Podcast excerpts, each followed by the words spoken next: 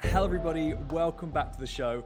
I am very, very excited to bring to you the first ever LinkedIn Live performance with Kieran Warwick from Illuvium, coming in all the way from Australia. Kieran, how are you doing today, buddy? Yeah, not too bad, Anthony. How are you? I'm good. I'm good. It's late here in Portugal. It's early for you out there in Australia, but thank you so much for making the time. We're going to be talking about Web3 and blockchain games, a topic very close to my heart. We'll start off though with a quick introduction.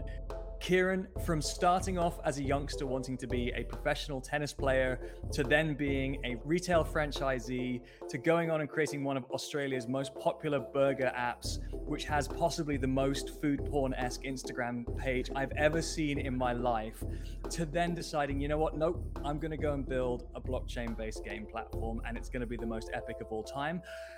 How on earth did you find yourself here? I've been interested in blockchain for a long time. Like, uh, I, I think I first got into it in uh, 2016, and uh, it actually came from a, surprisingly a business that I didn't start. It was uh, our eldest brother Kane who started it, and uh, it was a, a company that basically uh, built a platform that allowed people to to go into retail stores and turn your digital good in uh, sorry turn your physical fiat into digital goods right? And we randomly had this uh, bitcoin company come to us and say hey we want people to be able to come into your stores and use your platform and convert i think uh, at this time it was something like hundred bucks or something, maybe maybe a little bit more, maybe five hundred bucks at at the time, uh, into one Bitcoin. And I was like, well, that's a weird concept, but you know what? Why why not? And so that's uh, so we ended up signing them, and uh, they're still a partner of that platform. And uh, but but that gave me exposure to Bitcoin, and I'd always loved investing. And so from there, I went, what other projects are uh, on the blockchain and uh, you know this is this innovation is is huge. And so i started researching and then i found ethereum. And so you know i've been an early investor in ethereum and so i was always into it but uh, i got absolutely wrecked on uh, on eth back in the day.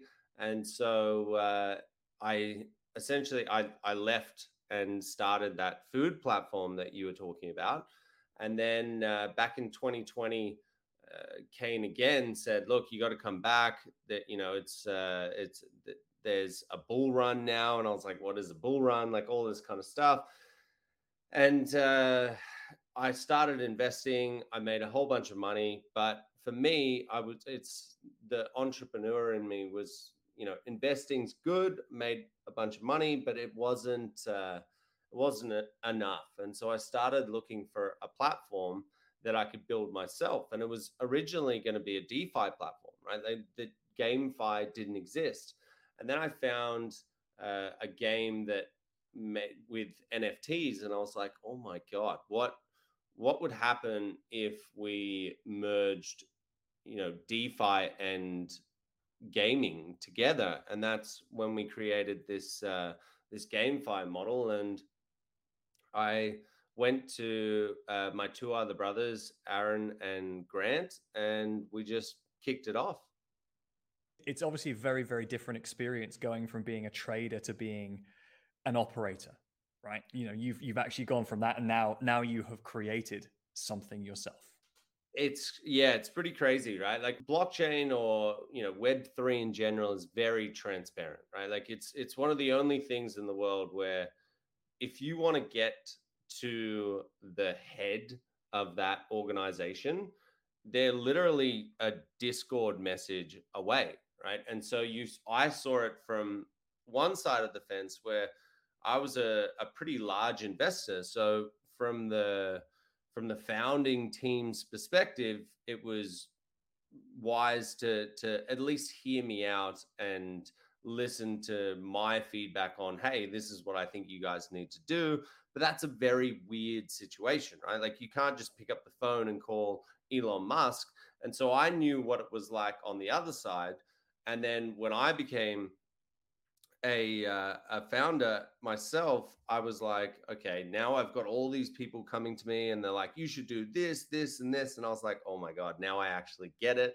I see, I see what I, uh, the pain that I put on those people. And, uh, and so, yeah, it's, uh, it's a pretty surreal, but, uh, but humbling experience. I'll say that.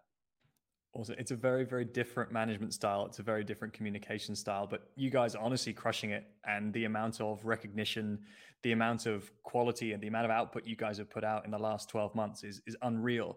But before we get into that, for those people who don't know, who haven't come across Illuvium, who are relatively new to GameFi, if you could give us the genesis, the brief backstory of what is it you guys are trying to do with gaming, with GameFi, and with Illuvium specifically, because there's a lot of NFT based, ownership based, buy a token, get a thing. People have seen Axie Infinity come and go, you know, have great success and then fall off. You guys are doing it differently. So t- tell us about how and why.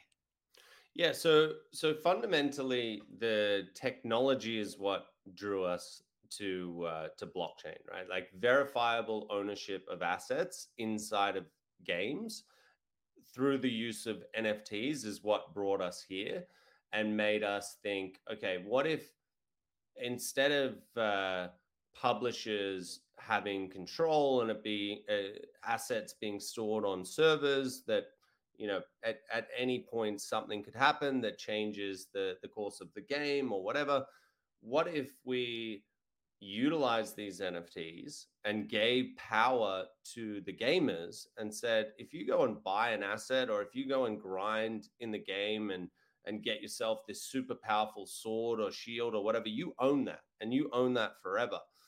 Uh, and and so that that was what drew us to NFT gaming, but there just wasn't anyone doing it to the level that we were used to right? Like it was it, it was very very early on when we started, and you could barely call them indie games, right? Like there was thousands of of these games inside of mainstream. You could go onto Steam and you would find the exact same games, but we decided, and it was. Uh, it was actually my brother Grant who, who wanted to to go down this path. He was like, the only way I'm going to do this is if we do it AAA, right? And and really create not just a awesome economic model that gave ownership over to the players, but a fun game. At the at the very very core of it, we needed people to to want to play the game, and then the earning that that passive income that potentially comes with it is a ancillary benefit to that experience that you have when you jump in and you have fun and you go you know what? In 10 years i'll still own my characters or pokemon or whatever you think.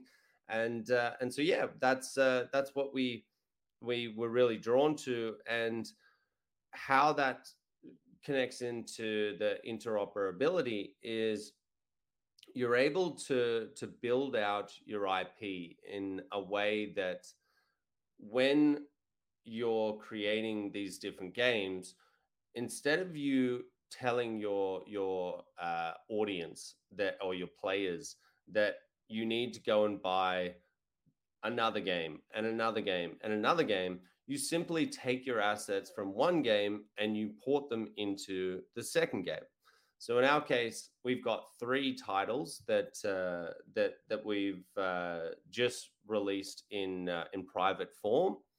The first one is Illuvium Zero. That's a city-based uh, idle clicker.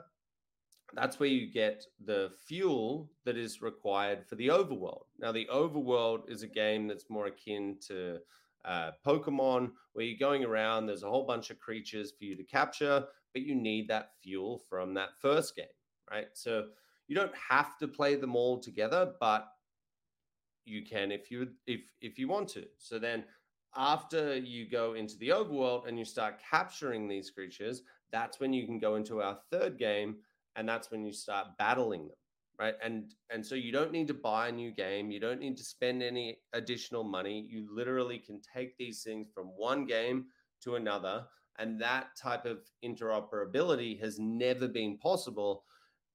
If you think about like a Mario type universe, you're taking what your Mario from your Mario Kart into your Super Smash Brothers and your Mario Party, and it's just it's just this new way of thinking about gaming. Nice. I really like that. And again, you, it's it's free to play, right, to start with. But you could have somebody who just decides to idle click a bunch of fuel, and then they could go onto the marketplace, sell that fuel, and say, you know what, I made I don't know five bucks, ten bucks just from clicking around. I really enjoyed the idle mechanic. I had a bit of fun, and then somebody else can can benefit from having that fuel that I've earned in yep. in my in my efforts, and I can go I can go on my way right? But then if they want to take it to a level further, like, you know what, I want to explore this. I like the idea of the the kind of the the creature hunt, the kind of MMORPG going around and kind of exploring the overworld. And, and I might do that. I might try and play in an expansive world, and then then finally for the for the competitive players out there, right, the guys who want to do it for the for the love, for the wins, then you can get to the next level and say, I want to be top of the leaderboard, or I want to have, you know, the most points or whatever else it is that's all still free to play to an extent, but you know you're you're taking you're taking the same items, but you're allowing them to have progress or progression. Correct. Yeah, absolutely. And so, how, as a gaming company, do you guys make that work then? Because I, I, think some of the concern around traditional gaming companies is, yeah, that that's cool, I get it, there's tokens and so on, but we really like the idea of being paid up front for the game. It's predictable, right? You know how many how many things you've sold, how much it's going to be, how many units go off the shelf. You do some forecasts, you predict how much it's going to cost to dev and build the game, and then you're like, okay, that goes into the spreadsheet and we launch it, spend some money on marketing, and off we go. With you guys, it's very different, right? Absolutely. But think about it like free to play. So when free to play was first introduced, there were publishers who were up in arms, right? They, they were like, you don't understand how gaming works. And I was speaking to John Kavanagh uh, from Heroes of Might and Magic the other day, and he was one of the pioneers of free to play. And he actually came from a background of make a game, you got to buy it online, or you got to go into a store and you got to buy that. And he's a, a, a, very forward thinker. And when free to play came out, he was a massive advocate for that. But there was so much backlash. It was from from gamers themselves, from uh, from publishers. It was just such a new concept, and people were like, "How are you going to make money from that?" And the answer was get people addicted to the gameplay, to the IP that you're creating, make them love it so much that they will end up paying for things like cosmetics, right? Which fundamentally don't change the balance of the game at all, but a kid that is sitting at home playing his mates in a eight person battle royale if he drops down in the plane with a super cool superman skin or whatever it might be and all his mates don't have that he's flexing on them. And he can say yeah i paid 20 bucks for that. My mum just gave me the money or whatever it is. But that's how they started to to monetize these free to play games. And they worked out that once you get people, if you lower that barrier to entry and make it effectively zero, then you're going to get so many more people that are exposed to your game. And once they're exposed to the game, there's the potential of them loving it, getting addicted to it. And then that's when you can start monetizing these players. So, similarly, we have the same concept, right? It's free to play Illuvium. Then there are the the paths that you can take where you can start spending money. If you enjoy the game, you can spend money, and you have the potential to recuperate that money potentially, right? But at the end of the day, we're building a suite of games like different to how I would say Web3 and, and, and blockchain games have done it in the past where it's all about get in first, make your money, try and sell it on people, and get out and then move on to the next one. We're building a very sustained economy. And uh, the idea is that there's going to be people there that don't care about earning money. It's just about, I love playing this game. It's super amounts of fun. And you're going to have a, ideally, once we launch, a, a balance of people that are extracting from the economy and then people that are adding to the economy with things like cosmetics, right? Like we have skins in the game, we have all sorts of things that you can do to to make things faster and a better experience. And so you just need to find that balance, but at the very very core, it has to be fun to play. Otherwise, you lose in the long run. I hear you. And in fairness, a lot of the early Web3 games were kind of a fancy, slightly crappy pixelated Zelda front end on DeFi mechanics, right? Yield, yield farming with Link. right? Yeah, yeah. And and you know, that has again, when you look at I, I was again speaking with with John about this because I was fascinated. I was like, so like what do you think here? There's so much backlash with NFTs, like and the crazy part to me is the players are the ones who have the advantage, right? Like if you say to someone, here's a, a version of Pokemon, and you go around, you spend hours and hours and hours, and you capture these creatures and you never own them, versus here's another version of Pokemon where you spend hours and hours and hours going around capturing these creatures, except now you own them and you can potentially go and sell them. If there's someone on the other side of that marketplace that's like, I don't want to spend the hours doing that, I just want to be able to go and battle them, you can go and sell them and potentially make a profit. What do you think? Like, which game do you think the gamers are going to gravitate more towards? It's obvious, but we're sitting here and if you look online, if you look at EA, if you look at Blizzard, if you look at all these big publishers, the minute they even mention NFTs, it's like, no, absolutely not. This is terrible. If you do, we're, we're boycotting your company and any game that you bring out in the future.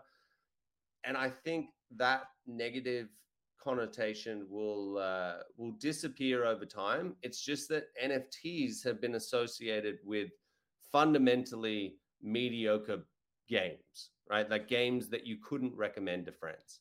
Yeah, I think that's a part of it, and I think from a gamer's perspective, also they're they're assuming then the, the more you tokenize or the more you assetize the things that are in game, the more you may perpetuate the the, the pay to win meta, right? Which is already there in a lot of in a lot of games anyway. Any game that has V Bucks, any game that has FIFA points, already has a, a pay to win meta. So you're not going to change that with NFTs. What you're going to do is you're going to create content that can exist in perpetuity where either indie creators or the existing creator can allow those assets to exist or, or, to morph or to move into different experiences, which is what you're describing, right? You've got NFT or tokenized assets that can move as fuel from one one zone to another or one game to another.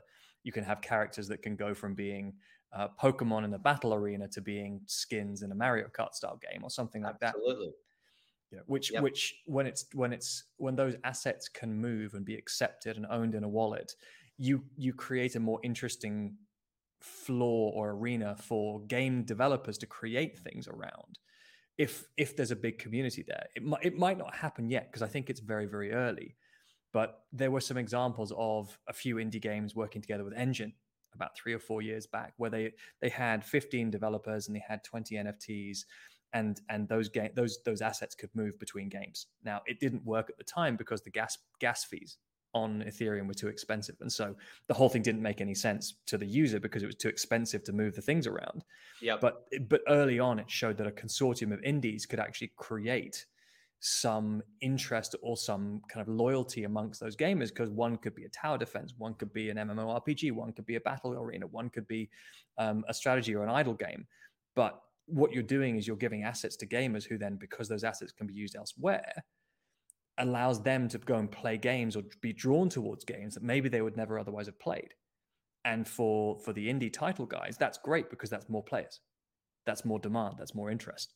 So, I, I think there's an emerging story there. But unfortunately, some of the early representations of play to earn or you know Axie Infinity being a way that people could do gaming for a living, unfortunately, is misrepresenting what the actual potential is of this of of of using digital assets around gaming. I don't think it's necessarily around um, being able to earn a living through gaming. I think it's more about being able to have assets that are more flexible, that can create interesting commercial models or interesting collaborations or interesting interoperability that we didn't have before, because the title, you know, the developers or the publishers just thought in monolithic titles. Right? Yep. FIFA 22, FIFA 21, FIFA 20. Yeah. You know, start again. You know, pay all your money at the beginning again, of the season, and off yep. you go. Yep, absolutely. Um, so, so how are you thinking about a roadmap then? Because I, have listened to some of your AMAs, I've listened to some of your, you know, Illuvium community specific stuff on YouTube, and you guys have got ideas on ideas on ideas, right? There's no shortage of great stuff. So, for those people listening and you haven't heard those, how are you thinking about how Illuvium develops in future? I think it's important to uh, mention that we're a DAO, right? Which is an, another concept where we don't we don't really shy away from new concepts, right? And and trying to cram every cool thing that we can think of into the basket of uh, of Illuvium. But being a, a, a DAO, a decentralized autonomous organization, means that we're actually powered by the community, right? Which is a pretty crazy thought, right? Like, so essentially, the gamers, the investors, whatever you want to call our community, they have the ability to steer the the direction of what of of, of where we go, right? Which means uh, gaming decisions. So in in our case, we had a very very clear roadmap that we wanted to deliver on, and that was Illuvium Zero, the idle clicker, uh, Illuvium Arena, which was the auto battler, and then Illuvium Overworld, which was that creature capturer. So all of those games are going to be interconnected. They're going to to seamlessly be interoperable between each other. But after that, it's really up to the community. And we do this in a super transparent way where we speak to them and we say, this is what we recommend as the co-founders and our our you know Aaron as the game designer this is this is where I think we should go but ultimately the power lies with the players which is another concept which has never ever been introduced to to gamers before. You know, you get into situations where developers will remove a character or they'll nerf a character, and you're sitting there and you're like, "Are you like you've just ruined the game for me?" And you have absolutely no say in it. It's the polar opposite with Illuvium, and so you mentioned a uh, a kart racer style game. Absolutely, that's something that we definitely want to do in the future. We also would like to do a dungeon crawler, a tower defense game, and eventually connect all of these games to make a MMO, right? Like that's our our end end goal over the next 10, 15, 20 years is to make an MMO and that I would say between the the three brothers that's probably been the genre of gaming that we've spent the most amount of time on, and we've spent a lot of time gaming. So yeah, that's uh, that's where we want to go.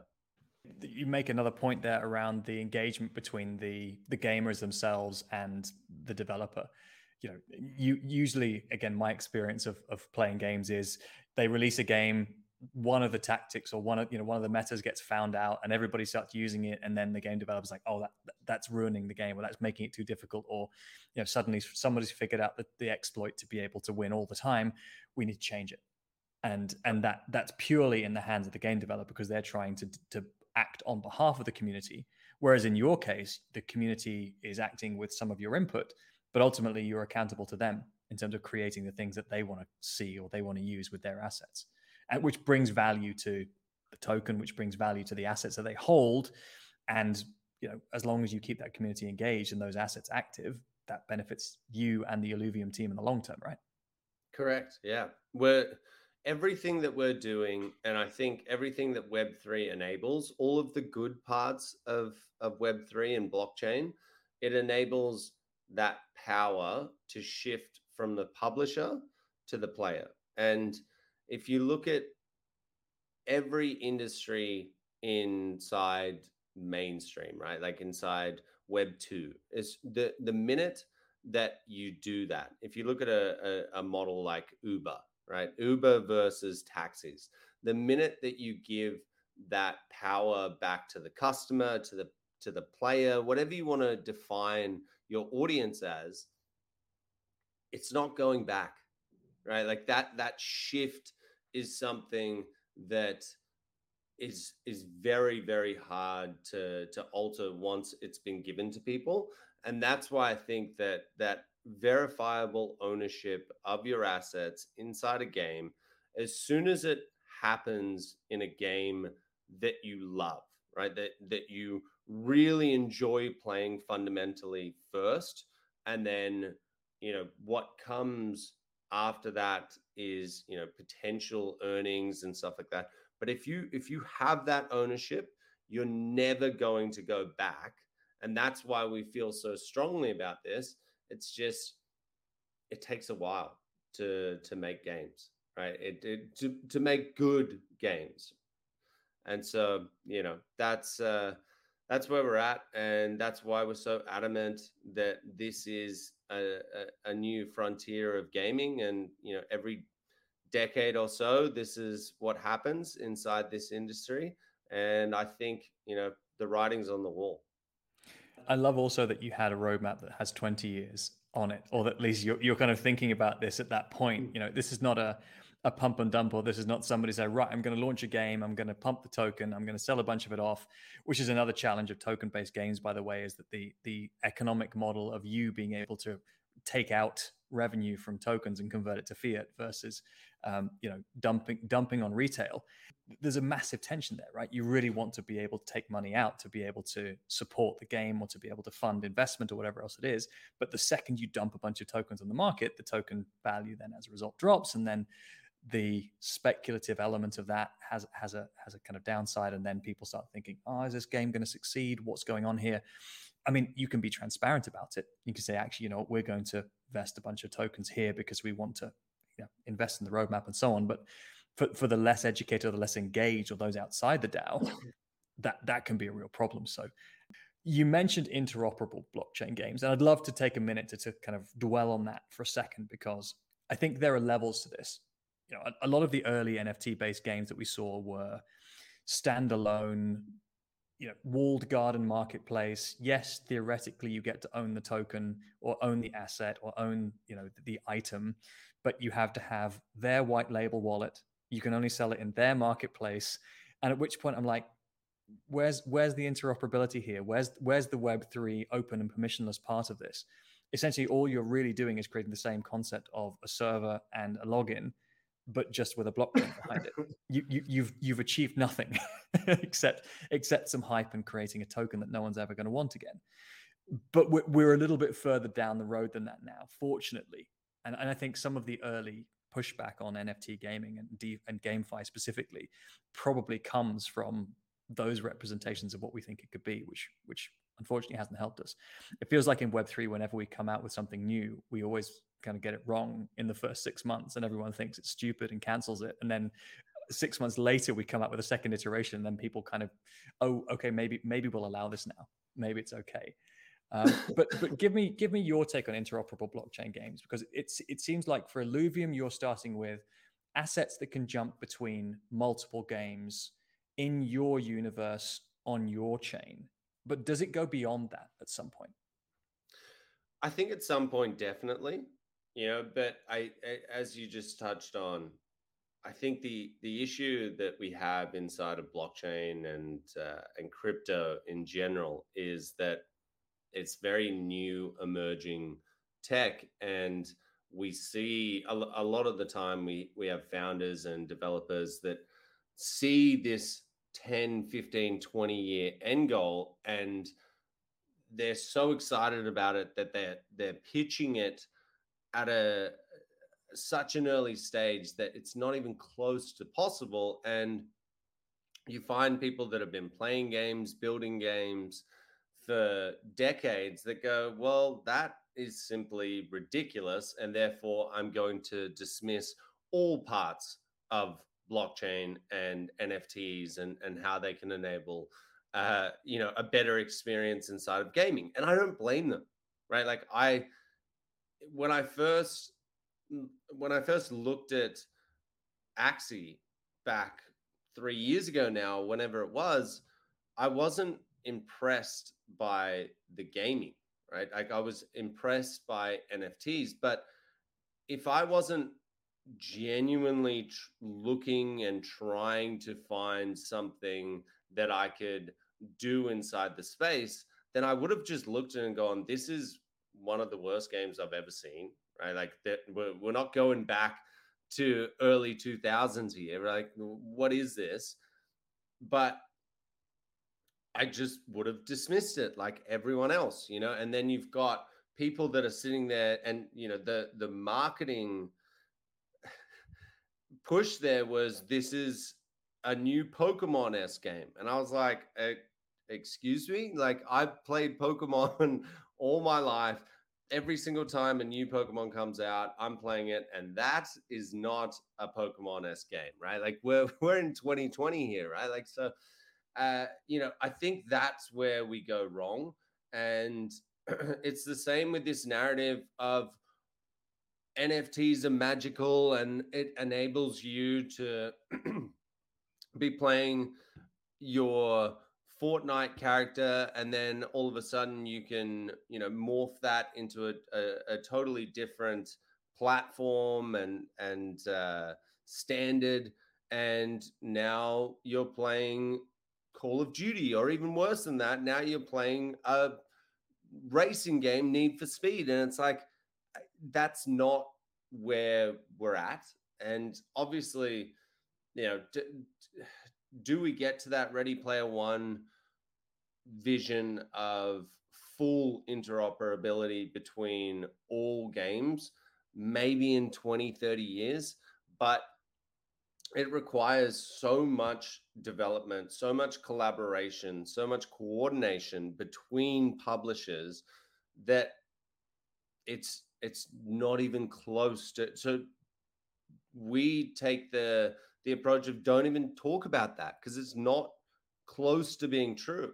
What is true and what is possible right now is inside of your gated universe is the ability for you to control the standards, the graphics, the requirements of all of your assets.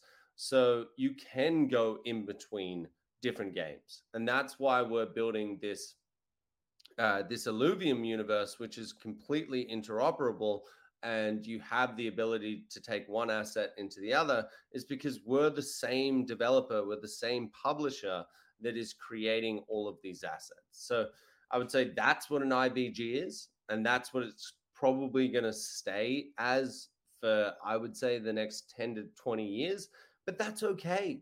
Right? Like that that's what frustrates me. It's like we don't need to sell this dystopian dream that isn't even close to being real to retail investors to players that know that it's just it's it's not even close to true right? Like we need to to be more realistic with what we're saying is possible inside of crypto and nfts and web3 and that's how we'll start to to garner the attention of audiences that are right now saying you know what? You just you're just talking absolute garbage. We need to bring that back and say it's a little bit better your experience is going to be a, a, a bit better than what you're used to but it's not going to be some crazy thing that's going to change your life and you're going to start making millions of dollars from playing a video game I want to pause and reflect on that because you said some very, very important and frankly slightly shocking things around the direction of travel for Web3 gaming. And I want to kind of unpick it a little bit because to me, the idea of interoperable has always been about cross chain around assets that can be recognized, liquidity that can move. And in gaming, you'd like to believe that the same direction is possible. But what, what you've identified or what you've explained there is that the, de- the development cycle for games is long it's already really hard to build a game by itself. What you've then done is say, well, okay, well, I'm going to build a game, but I'm going to have con- continuity of assets or continuity of characters, and at least within the world that I can control. As a publisher with multiple titles? I'm the Web3 version of EA. You know, I can have skins, characters, assets that can move from football to American football to baseball to whatever else and, and will allow you to have more of a an expansive experience within my publisher universe, which is already a good start. Um, what I wanted to put together as a theoretical, and, and this this is interesting because that we've got a kind of parallel community in in Polkadot and Kusama um, called Moonsama, and the Moonsama community are doing something similar insofar as you've got um, specific NFTs that allow you access to to play in games if you don't have the NFT, you don't get to play in the game game environment. Token gated to start with. Different NFTs have different levels of buffs at the same time. So if you have an Exosama, if you have a Moonsama, you get different levels of buffs when you play the Carnage event every Sunday. Basically, battle royale style mixed with Minecraft. It's super fun. If you haven't seen it, check it out. It's no, I'm, I'm like, how do I get one of these NFTs? we'll, we'll, we'll, we'll hook you up. Donny Big Bags, who's who's the grandmaster of Moonsama, we'll get him over to you. We'll, we'll, hook it up. We'll make it happen. We'll, awesome. we'll lend you a Moonsama for the weekend, and you can come and drop into Carnage. It will be you will have a blast. It's it's Sounds... it's nuts. It's a ton of fun, and a lot of the the story behind it then is the NFTs that you have, the some of the NFTs that you can then equip to those NFTs. So we had a, a collaboration with Public Pressure. They are a, a, music producer, media house, and so you get pods, ear, AirPods, yep. uh, sort of earphones that you can equip to your character. Gives you extra buffs in game as well. Seriously, seriously OP. Increases your mining speed increases your resistance in battles and all of this sort of stuff, right? And these are NFTs that can equip on top of it. You can then take that character and then you can go and play in a fishing game, right? Or you can then go and play around in the metaverse. And if you've got the pods on, it'll play music to you in the metaverse at the same time. Early stages, but you've got two or three environments. And these are NFTs that exist on on Moonbeam, they exist on Ethereum. And so you've got a little bit of cross chain going on. You've got equipable NFTs that can level up. Parallel I think, or at least comparable to what you guys are trying to do in Illuvium, which is which is super interesting. My theoretical here is, what if the Illuvium community are like, well, we kind of like we've we've we've looked at yeah, we saw we saw you on video with Donny battling out in Carnage. We want to see a collabo across across collabo. If we can use our Illuvium NFTs in Moonsama, if we can allow those to be accepted into Carnage, if the DAO voted for one of those sorts of collabos, could it theoretically go on the roadmap because the community loved the idea or because it would bring in, you know, 10,000 players from over here as, Illuv- as Illuvium players, and then the Illuvium players could also go over and, and play out in Moonsama. Could you see that happening within that, you know, earlier than that 10 year cycle? Or do you still think that's still a lot of dev time? Yes, right. So, but not in the way that I think NFTs get pitched a lot of the time, right? Like our standard in terms of uh, like, can we create a can can the NFTs that we have be the access into the Asana world? Absolutely, right? Like it it it definitely can be, but it's just access. At that point, you've got to look at I need to know, you know, what platform are you using? Is it Unreal? Are you using Unity? Are you using some kind of WebGL? Like what what standards do you guys have? What level of graphics do you guys have? And what I think we would do at this point in time is we would say, okay, give us that information and either we'll build a character or an NFT that fits that standard and essentially that's your your Illuvium character is your NFT to morph it into that other NFT. And so you get this like halfway interoperability. and we've already done that with uh, with a bunch of uh, of other IPs. There was a, a, a similar sort of battle royale game that had I think like 14 different IPs that you could take your character and you could bring it into their universe but again we had to build out the character the different graphics to their standards and it wasn't the exact same thing as i'm just going to port my nft into this new game because there are those differences now we're a AAA game, right? It's it's we're we're super high quality assets. Our graphics are very particular, and uh, and so is it, it it becomes much harder, and that's why I say going from what gamers are used to in the mainstream and saying, hey, you can go from one AAA game to another. That is that concept where I'm saying that's probably, you know, 10, 15, 20 years away.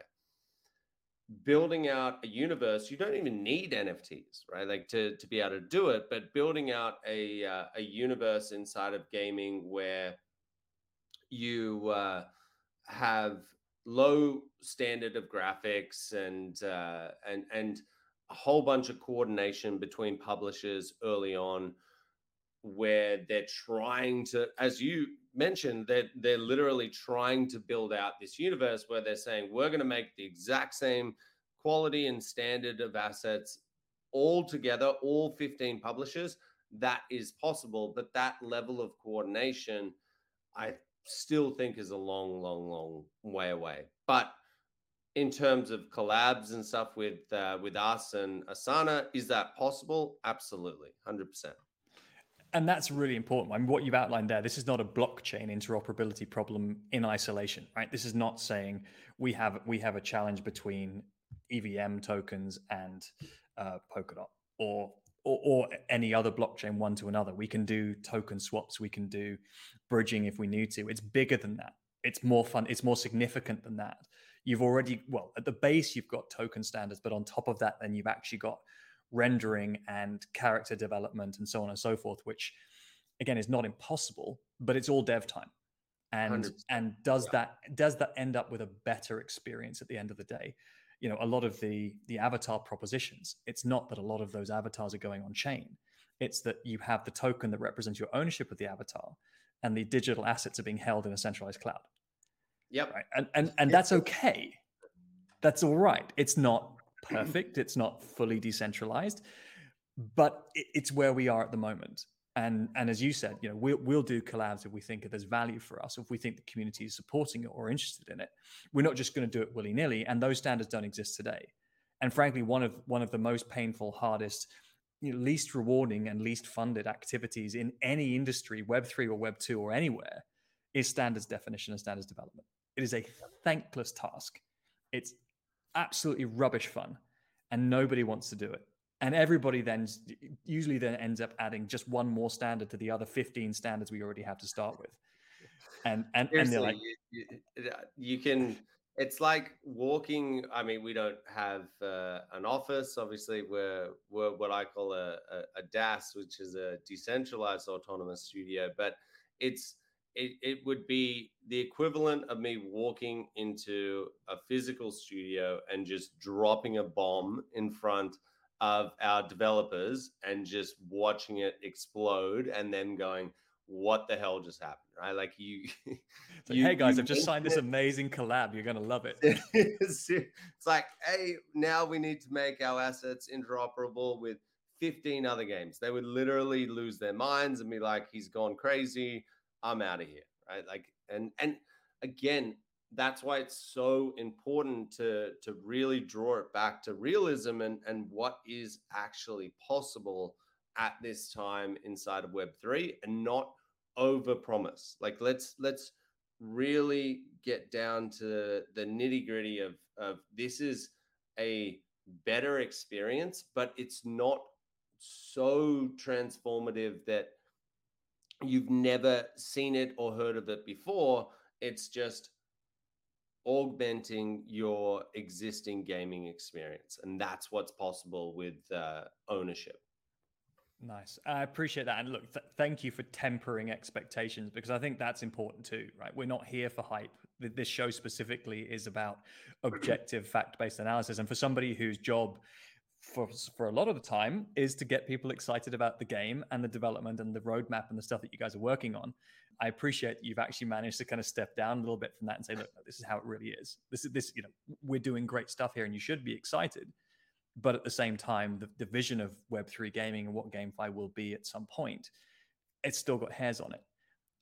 I'd love to take a, a, a, breath and just talk about the last 12 months that we've had and what the impact has been on you guys, right? At some point, you know, the valuation of Illuvium and the tokens you guys have had has been into the hundreds of billions and, you know, everybody else's expectations around funding and treasury and ecosystem development and all of this was, was, you know, through the roof. And then, then we have a rough year, right? We have a number of scandals and crashes and macro conditions that haven't helped either. And, you know, VC funding, Mm, I, I would say in some sectors restrict restricting to some extent, but actually we've also seen something in the order of $10 billion put into GameFi specifically in Web3 in the last 12 months, which is nuts to think how much investment is still going to the space. For you guys at Illuvium, what has been the impact of the last 12 months of the market? on your ability to kind of continue building, to grow an ecosystem, to support development, to support outreach, marketing, all of that. How has it been for you guys specifically? Has it, has it been plain sailing? Like, you know, we're good, we've raised, we're, we're out here, or you know, have, have there been any kind of kind of challenges or learnings for you guys in the last 12 months? At the end of the day, look, we're we're still pre-launch. We can't control market conditions and we don't ever try to or pretend to right? Like, so it's not ideal, you know, when a lot of our core contributors are incentivized by the token price. They're working really, really hard to deliver the, the best possible product and a output of that and a benefit is their tokens go up when that goes down and and and particularly when it was at a level that uh, that it was, and then it goes down, and they're sitting there saying, "Well, I'm still working as hard." We're we're in fact not just building what we said we would. We're we're building multiple layers on top of that that make it exponentially better and yet you're taking my money away right like what give me it back right like that's that's sort of where they're at. And obviously, I'm being a little bit facetious there, and and the team isn't as uh, as worried as you would expect, but it does have an impact, right? And and how the material impact of that, I would say, to Illuvium, and the only material impact to that would be that we would ideally, now that we have much uh, a, a, a much grander vision for what we want to build here, we would like more funding ourselves. And we're kind of sitting in this zone where it's like, okay, we're still valued at half a billion dollars, which when you look at it from the perspective of, okay, well, they're 95% down, there's a lot of, you know, there's a lot of uh, room to move there upwards. A lot of upside in that it's still half a billion dollars. There are plenty of studios out there that create really good games that have players that have revenues that aren't valued at half a billion dollars. And so I get where it uh, it, it leaves us. And so uh, the impact of that has been it's extremely hard for us to raise money. It's not like we're we can sit there promising, hey, we're going to be the next thousand X like we were when we were valued at a dollar. That's sort of gone now.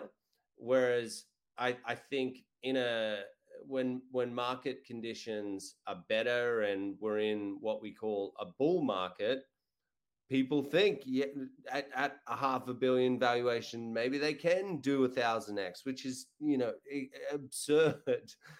But that's sort of uh, that's that's sort of the impact. And so for us, we still have plenty of runway. We are just about to start switching on a whole bunch of revenue streams, and so we're we're not worried. It doesn't actually affect us, but I would say it would be a nice to have for us to have raised money prior to uh, the market crash, so we could sit there and go, yes, we do have a 20 year vision, but not only do we have that 20 year vision, we've got 20 years of funding to uh, to deliver on that vision. So that would be the only thing. And then, you know, the I guess the emotional side of it, it does have an impact, but our team are exceptional at just going, you know what? It is what it is. We got to keep on pushing on. We got to keep on working hard. At the end of the day, this is they they see this vision that the founders have and i think that really allows them to stay uh, on track to to deliver what we think is going to literally change not just gaming but potentially the world right? Like that sort of magnitude is what brings them to do their 12 hour days every single day. And uh, and so yeah it's it's a sh- it's not ideal but at the same time we've got we're we're laser focused on where we need to go. And uh, our entire team believes that we're going to uh, achieve our goals and I think when you've got great product and when you've got people using that product and when you're confident in your ability, that kind of the how you look at the market. I mean, you only get wrecked if you sell, right? Obviously, at some point, you know, raising money and, and having enough to pay salaries is is a thing. But at the same time, market conditions are temporary. It, it could be six months from now, it could be 12 months from now, where that valuation changes, the ability to raise changes, the interest in Web3 gaming, the number of active wallets, number of active participants, etc., the the deals and collabos that you can do flips overnight just because the sentiment is suddenly more inverted commas bullish. Yeah. Um, and and if we take that out, right, because I think that the speculative side of cryptocurrencies and investors and so on is actually a, to some extent a hindrance to the building of great businesses and great products that that make use of decentralized technology. I, I still see in various different news channels people saying, you know, the, the problem with crypto or the problem with the crypto industry or the crypto market is like, this is not a crypto market. This is Web3. This is the decentralized internet. This is building applications and products using decentralized technology. It's not crypto. I see it as a much, much bigger, much broader set of infrastructure and applications and products and services and components of, of a stack that all fit together to build something that feels and, and, looks a little bit like what we have now, but with slightly different economics or slightly different mechanics or slightly different, um, I guess, d- demand and supply drivers or, or, different people benefit from architecting in the way we have. Um, it, it's not just the market that dictates what we do. So we've already talked a little bit about standards. What do you see as you know, if you could if you could wave a magic wand or or however you do it um, what more do you think is needed to help scale adoption, usage, maturity of Web3 gaming? How do we take that 20 year horizon and compress it down?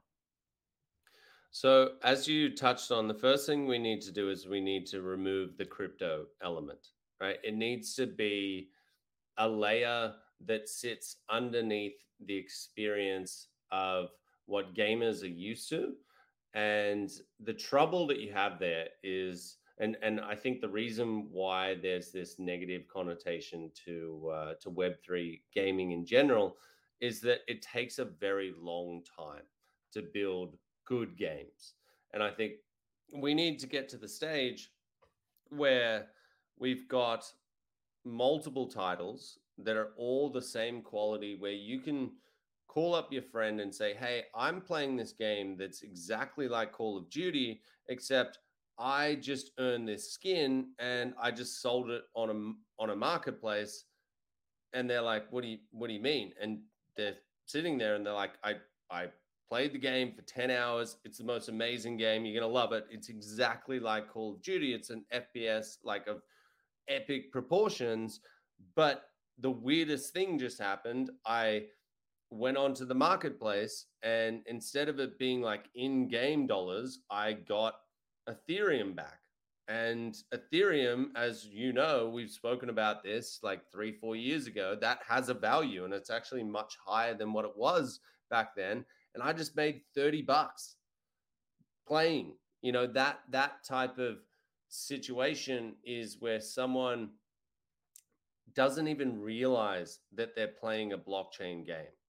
It, they they don't realize until they get to the point where they do hit the marketplace or they do see inside uh, of their account that they have all of these assets and offers start coming through and stuff like that where it's it's open, it's decentralized, and it's uh, it's it's actually it's it's something that the developers are saying to you go and do right they're imploring you to to go and uh, and and test out the marketplace it's just something that is completely different to uh, to what gamers are used to but fundamentally that person needs to be onboarded without thinking, oh, this is going to change your life. You're going to make millions of dollars. And here's NFTs and crypto and blockchain. It's they don't care, right? In Web three gaming, it might be a little bit different with uh, with DeFi and uh, and decentralized finance, but in terms of gaming, it's very very simple. We need to lower the barriers to entry. When Axie came out, it was nine hundred dollars US to enter that game, which is insane. There, you can't. You're not going to have a kid go up to their parents and say, "Hey, I want to play this new Pokemon game. Can you give me nine hundred dollars US?" They're going to say, "What? What is our kid smoking? Right? Like what? Like we need to stop this." But if you make it free to play, and if there's uh, accessibility through app stores like they used to, or through Steam, or on the PlayStation 6 or whatever it might be, right? Like all of these different platforms that that gamers are used to.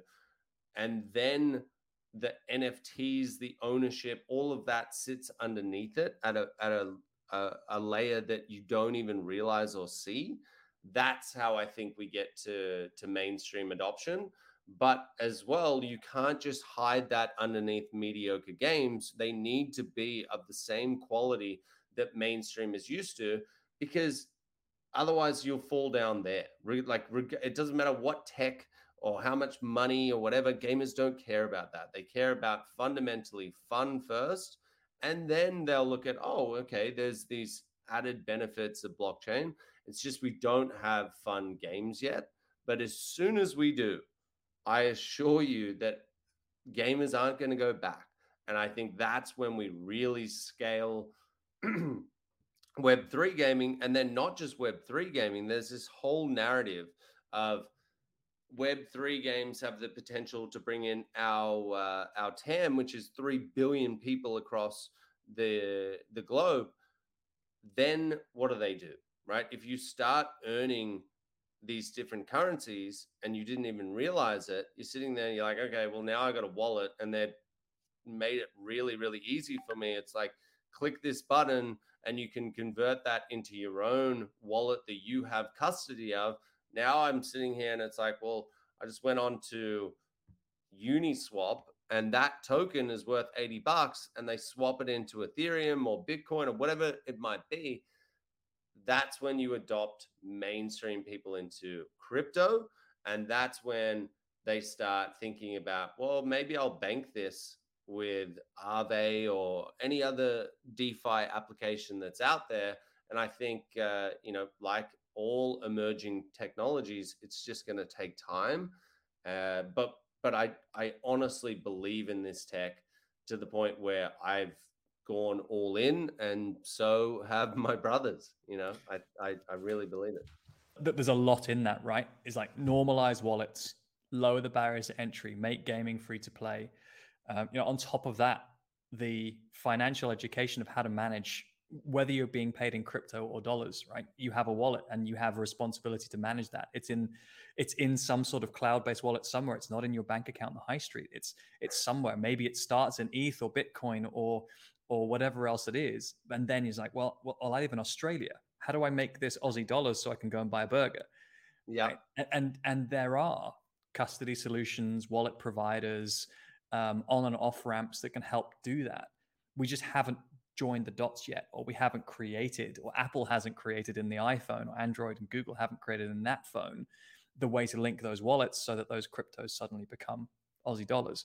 At the same time, the second we do that, your ability to then be anonymous or pseudonymous in the Web3 world disappears because suddenly Google now knows what you do with all your crypto. So uh, there's then also a financial and security and privacy education, which all of that we suddenly have to fit in into a world where our financial literacy is already crap. Go back to when PayPal came out, right? Like if you can go back that far, people have a very short memory.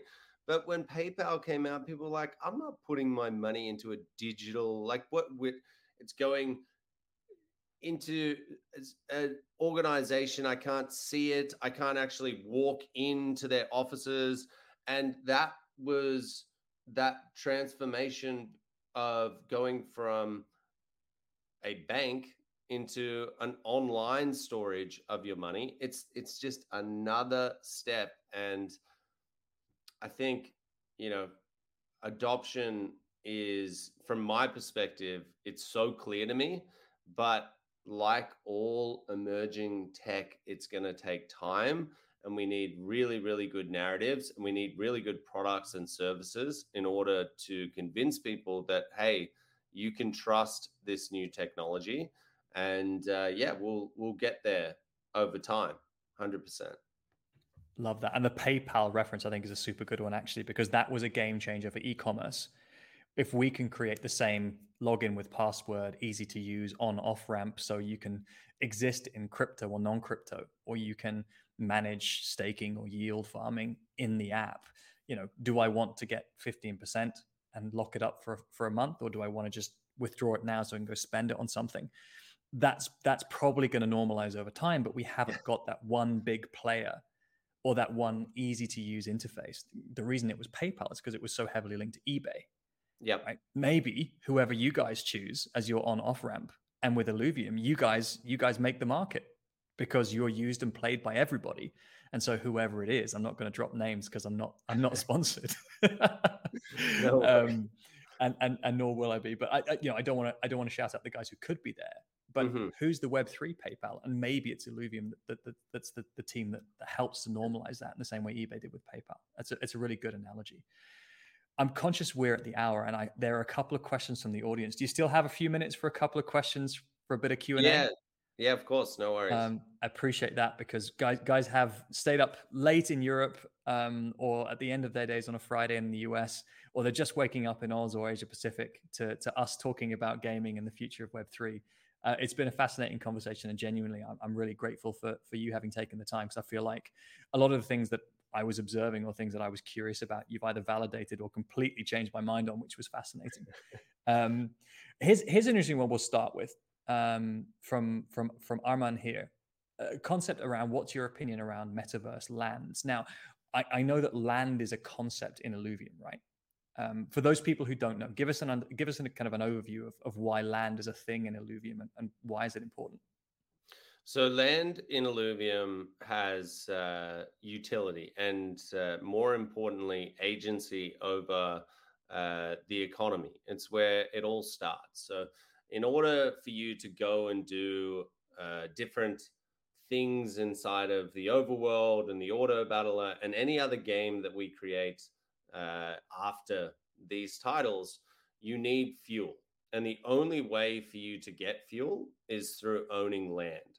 So we take the the idle clicker genre and we bolt onto it this real world economy where you're extracting you're, you're building up your city and you're trying to optimize it in the best way that you can to extract the most amount of fuel. And then you want to sell that fuel or use it yourself inside of the overworld. But uh, i think a lot of people use the the uh, Illuvium Zero or will use Illuvium Zero as a investment tool, and so they'll they'll invest in in purchasing a land plot and think of it like a uh, a mine, for example, right? You buy that mine, people want the minerals that you extract out of that mine, you go and sell them, and there's supply and demand there. If all of a sudden people don't want the minerals that that you're extracting out of there and they want a different type of mineral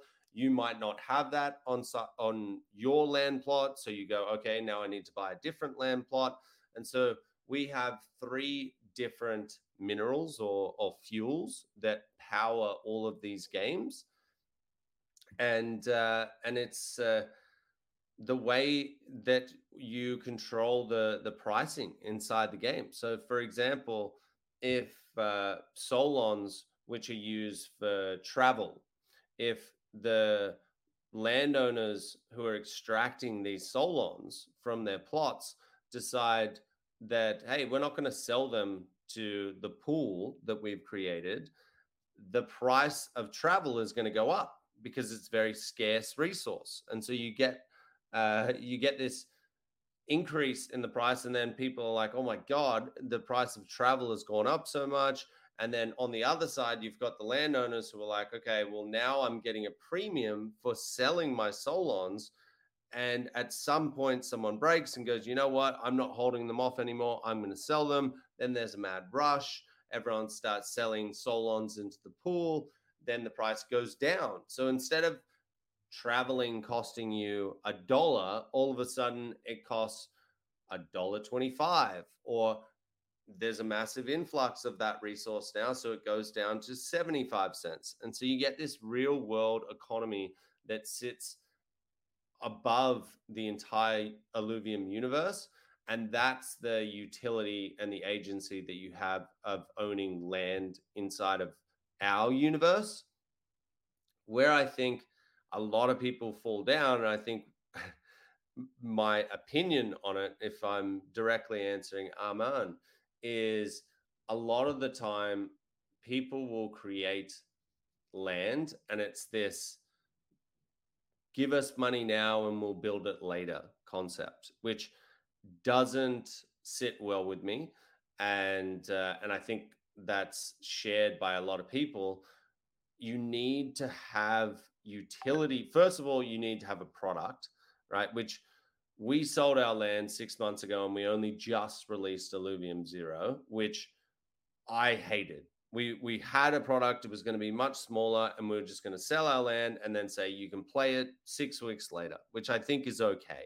But we ended up delaying it and it ended up being six months. And people were sitting there like, you sold NFTs and you said you would never do that unless you had a product. And I get that right? And that's the problem with what a lot of people inside of the metaverse are doing with land.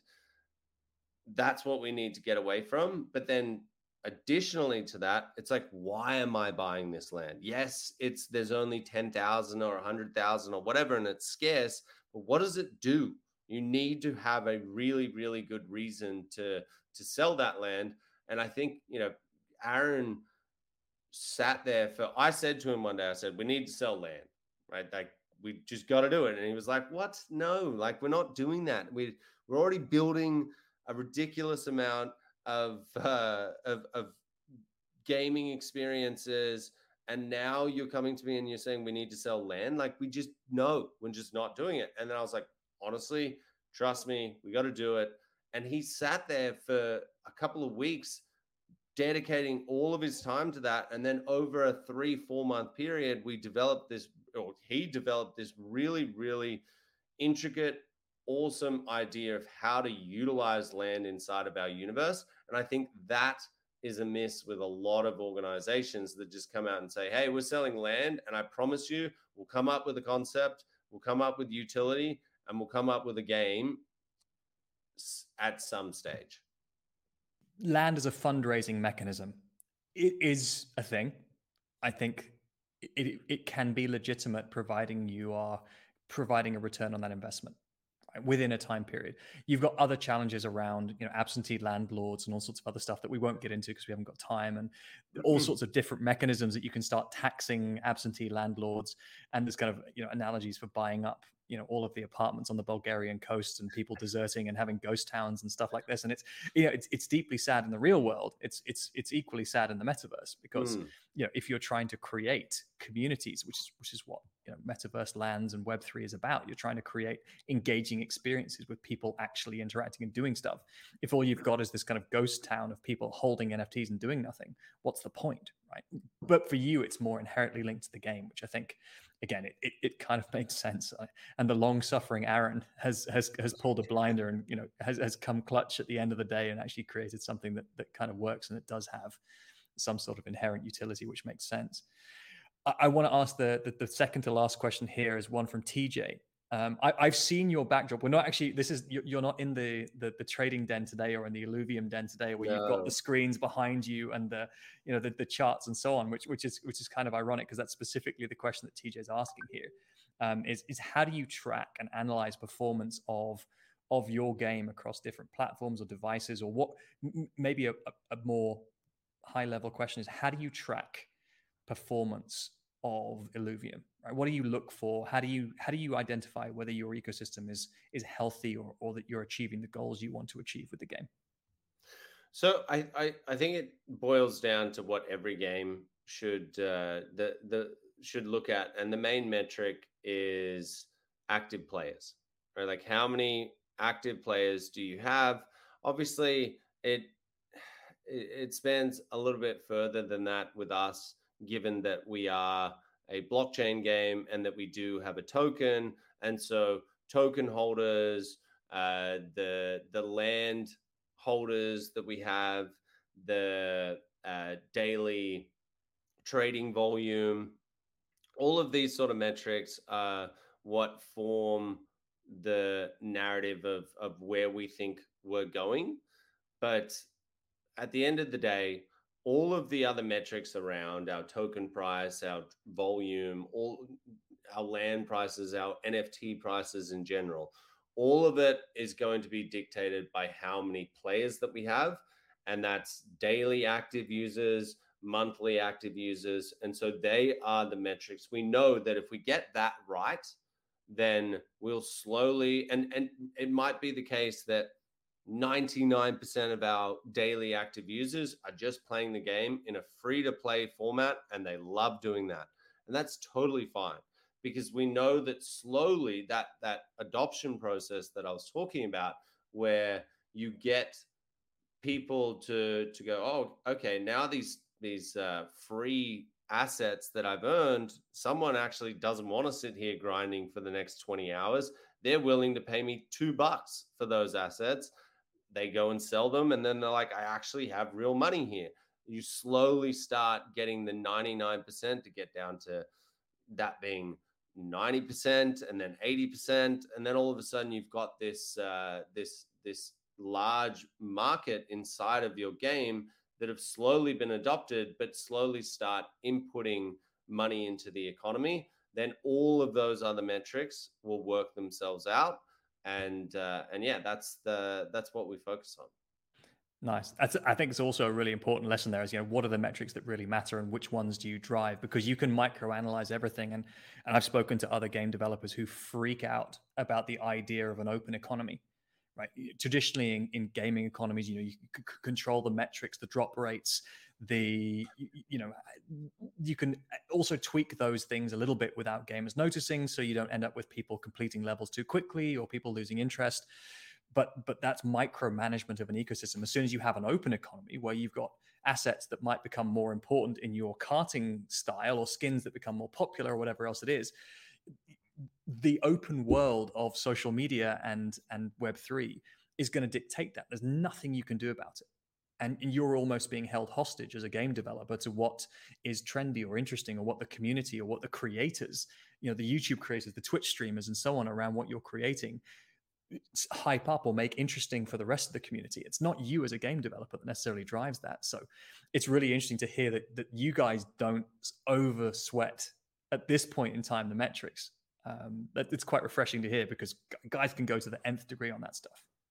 Yeah, absolutely, and I think it's important to know. And I mean, to say that we don't sweat it is probably a little bit of a of a stretch. You know, we've we've uh, we do have game economists, we do have game designers that sit there and go, okay, we need to work out, you know, what what price is everything. But at the end of the day, utilizing uh, the the technology that we have and the tokenization of of things, we can create a real world economy. So right now in Illuvium Zero, the agency that land uh, that landowners have on prices inside of you know travel, fusing, whatever it might be, battling, all of that kind of stuff, is only 25% up and down. We've got it on on Rails, and there's a mechanism. I'm not going to get into it, but there's a mechanism that allows us to to keep that pricing system on Rails. But Aaron has made it very, very clear that he wants that at a stage to he wants those rails to go where if there isn't that demand for certain things then it's going to wildly fluctuate in-game prices and the other side if there's mass demand for one thing you're going to get things that are going up and down but it's ultimately dictated by a real world market and economy where it's you've got buyers and sellers on the other side or or sellers and players on the other side whatever it might be.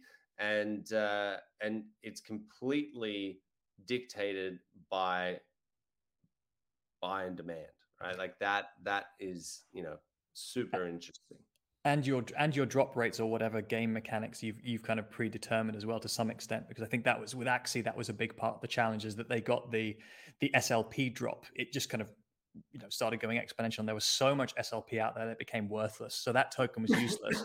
And then on the other hand you you know had the, the the second token that was still remained valuable that was kind of interesting but overall they just created way too much supply not enough demand bear market conditions coming in and eventually just it, it all it all tanked there are some lessons to be taken from that. But the kind of the fully decentralized marketplace, I, th- I think that's definitely got to be the direction of travel. But at the same time, as game developers, you're you're conscious that that's going to be an issue. We've got to create meaningful demand, meaningful uses for the assets. You've got to drive people to the game. We've got to create new branches of this game that people are going to want to play because they might get bored of some of the other ones. And and that's on you, right? That's on you forever. Yeah, in perpetuity. um, well, look, Kieran, I'm really grateful you took the time to hang out with us today. Thank you so much for sharing, completely unfiltered and also family friendly. I've, I've seen you know a few more f bombs than some of the other shows you do on YouTube. So thank you for keeping it family friendly today on YouTube on, on LinkedIn. I wasn't, uh, yeah, I wasn't sure how uh, how LinkedIn works. I thought I would I would keep it uh, PG. Oh, this this has been a PG conversation. I, I was a little bit nervous at the start of it, um, but I, I, appreciate you've you've kept it family friendly for the LinkedIn audience. Thank you for for anticipating that ahead of time. Before we go, just you know, for people if they haven't seen Illuvium before, how can they find out about the game? How can they find more about what you're doing? What can they be excited about in the next you know few days, weeks, and months? Yeah, so we just released the alpha of Illuvium Zero, which was the the land-based game that I was talking about. Join the Discord, right? Like, so I, t- I touched on this earlier. There's sort of no other world where, or product or service where you can literally pick up the phone and call the CEO or a director or the chairman or whatever it might be. Inside of our Discord, I'm one DM away and I there isn't uh, there there might be ridiculous things that people send me or whatever, but myself, my brothers, they're they're always answering DMs, and you get this level of transparency where you can really find out, hey, what is this game about? We've got 20 plus mods in there that uh, that manage the community, and that's where it all starts. And there's 200,000 people that uh, that are in there definitely that's that's what I would say. Join join the Discord. Obviously, you know, follow us on Twitter. We're extremely transparent with everything that we're building, and uh, at the very least, it's uh, it's going to be a fascinating experience seeing how transparent web3 is in in terms of game development versus the closed door stealth mode that that almost every other game uh, approaches things well, thank you so much for joining us, Kieran. I know it's it's actually you know early morning on the weekend for you, so we'll let you get out to your oh, your Sydney brunch or a burger or whatever it is you're going to get onto. Thank you so much for demystifying some of the dark arts of Web three gaming, quashing some of the ideas of what interoperability really means, and for sharing some time with us today. So, thank you so much again. Have a great rest of your weekend and stay safe out there. Thanks for having me. Cheers. Thanks again for listening to the Blockchain Won't Save the World podcast. As always, opinions in this episode are mine and those of my guests alone. If you want to find out more, please feel free to connect with me on LinkedIn, check out some of the other episodes on the Blockchain Won't Save the World podcast, and check out the YouTube channel, also called Blockchain Won't Save the World. Stay safe out there.